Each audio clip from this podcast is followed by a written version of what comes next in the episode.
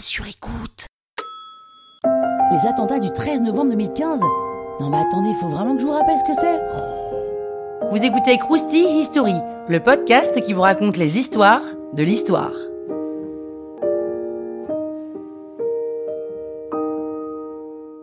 Bon alors, le contexte. On est quelques mois après l'attentat de Charlie Hebdo dont on parle dans un autre Krusty History, et celui de l'hypercachère. D'autres attentats ou projets d'attentats islamistes ont suivi. Bref, plein de joyeuses petites choses et clairement tout le monde sent que c'est pas prêt de s'arrêter. Le 13 novembre 2015, vers 21h30, aux abords du Stade de France, trois mecs se font exploser. Résultat, un mort et une dizaine de blessés. Vu le matériel qu'ils avaient sur eux, ça aurait pu être encore plus catastrophique s'ils avaient réussi à rentrer dans le stade. Au même moment, le deuxième groupe de terroristes fusille des gens en train de boire un verre en terrasse dans le 10e et 11e arrondissement. Résultat, 39 morts et une trentaine de blessés graves. L'un d'eux se fait sauter dans un café boulevard Voltaire, mais il est le seul à mourir. Au même moment, Bataclan, la salle de spectacle se déroule un concert des Eagles of Death Metal. Un troisième groupe de trois terroristes arrive à pénétrer dans la salle et commence à ouvrir le feu. Ils assassinent froidement les spectateurs, un par un, et comptent bien tuer les membres du groupe de rock. La police arrive au bout de 10 minutes.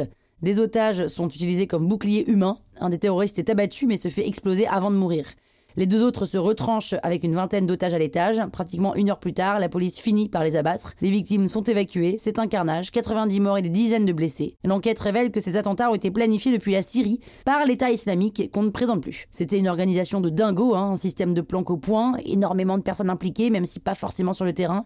Il reste un des terroristes encore en vie, Salah Abdeslam, qui avait conduit le premier groupe au Stade de France. Et donc, vous l'avez deviné, il y a une course-poursuite.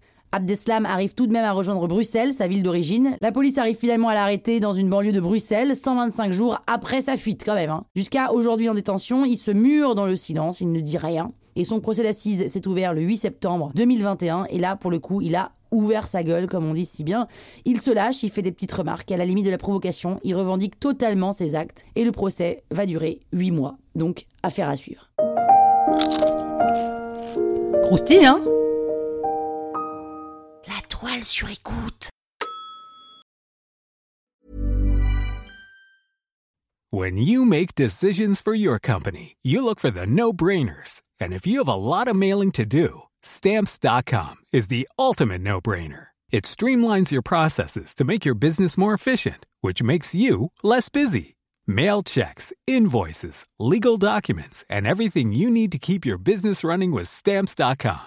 Seamlessly connect with every major marketplace and shopping cart. Schedule package pickups and see your cheapest and fastest shipping options from different carriers. With rates up to 89% off USPS and UPS rates. And with the Stamps.com mobile app, you can take care of mailing and shipping wherever you are. Make the same no-brainer decision as over 1 million other businesses with Stamps.com. Sign up with Code PROGRAM for a four-week trial, plus free postage and a free digital scale. No long-term commitments or contracts. That's Stamps.com. Code PROGRAM.